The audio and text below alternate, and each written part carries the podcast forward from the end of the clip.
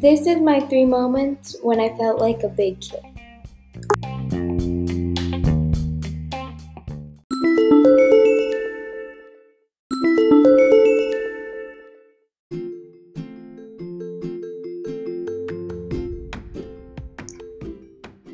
The second time I felt like a big kid was in PYP exhibition because, well, number one, it is a big project that makes that marks the we're almost done with fifth grade, and it is a long research journey for finishing. It's a long project and a big project, and also uh, we were the first and hopefully the last to do this virtually in quarantine. We were the first fifth grade group.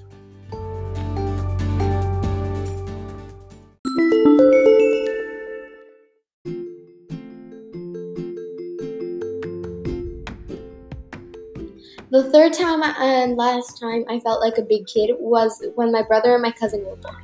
They were born in different dates, but before they were born, I was a baby of the family, also in my direct family.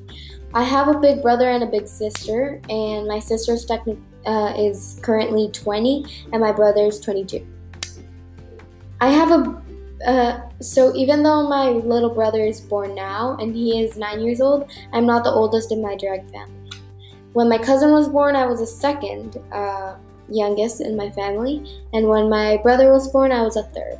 So I felt like a big kid when both of them were born. Mostly when my brother was born because I, for some reason, felt the need to take care of him. I used to be like a second mom for him.